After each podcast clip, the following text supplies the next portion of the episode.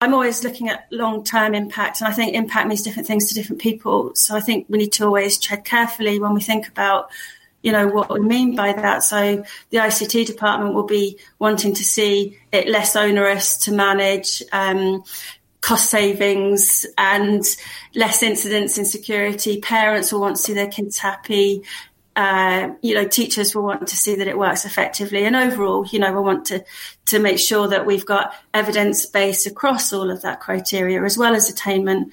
But my standout example, um, which has been written up and it's a case study, um, was our original pilot school, which is kind of four years growth now, four years old and using G Suite and Chrome devices in a one to one model, which is my old authority Highland.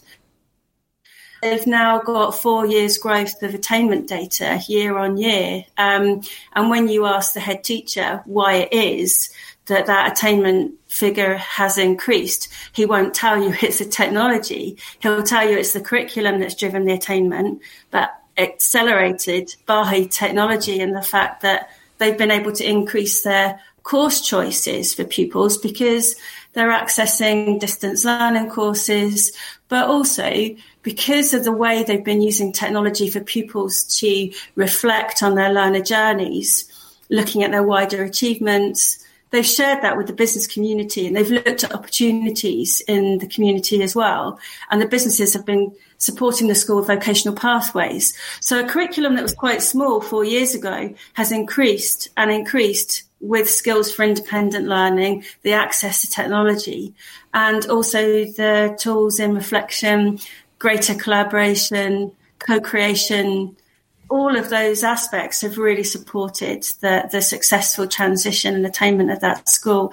And that's what I get really excited about. And I'm seeing more and more examples of mature use of technology um, across across Highland and across Scotland as well.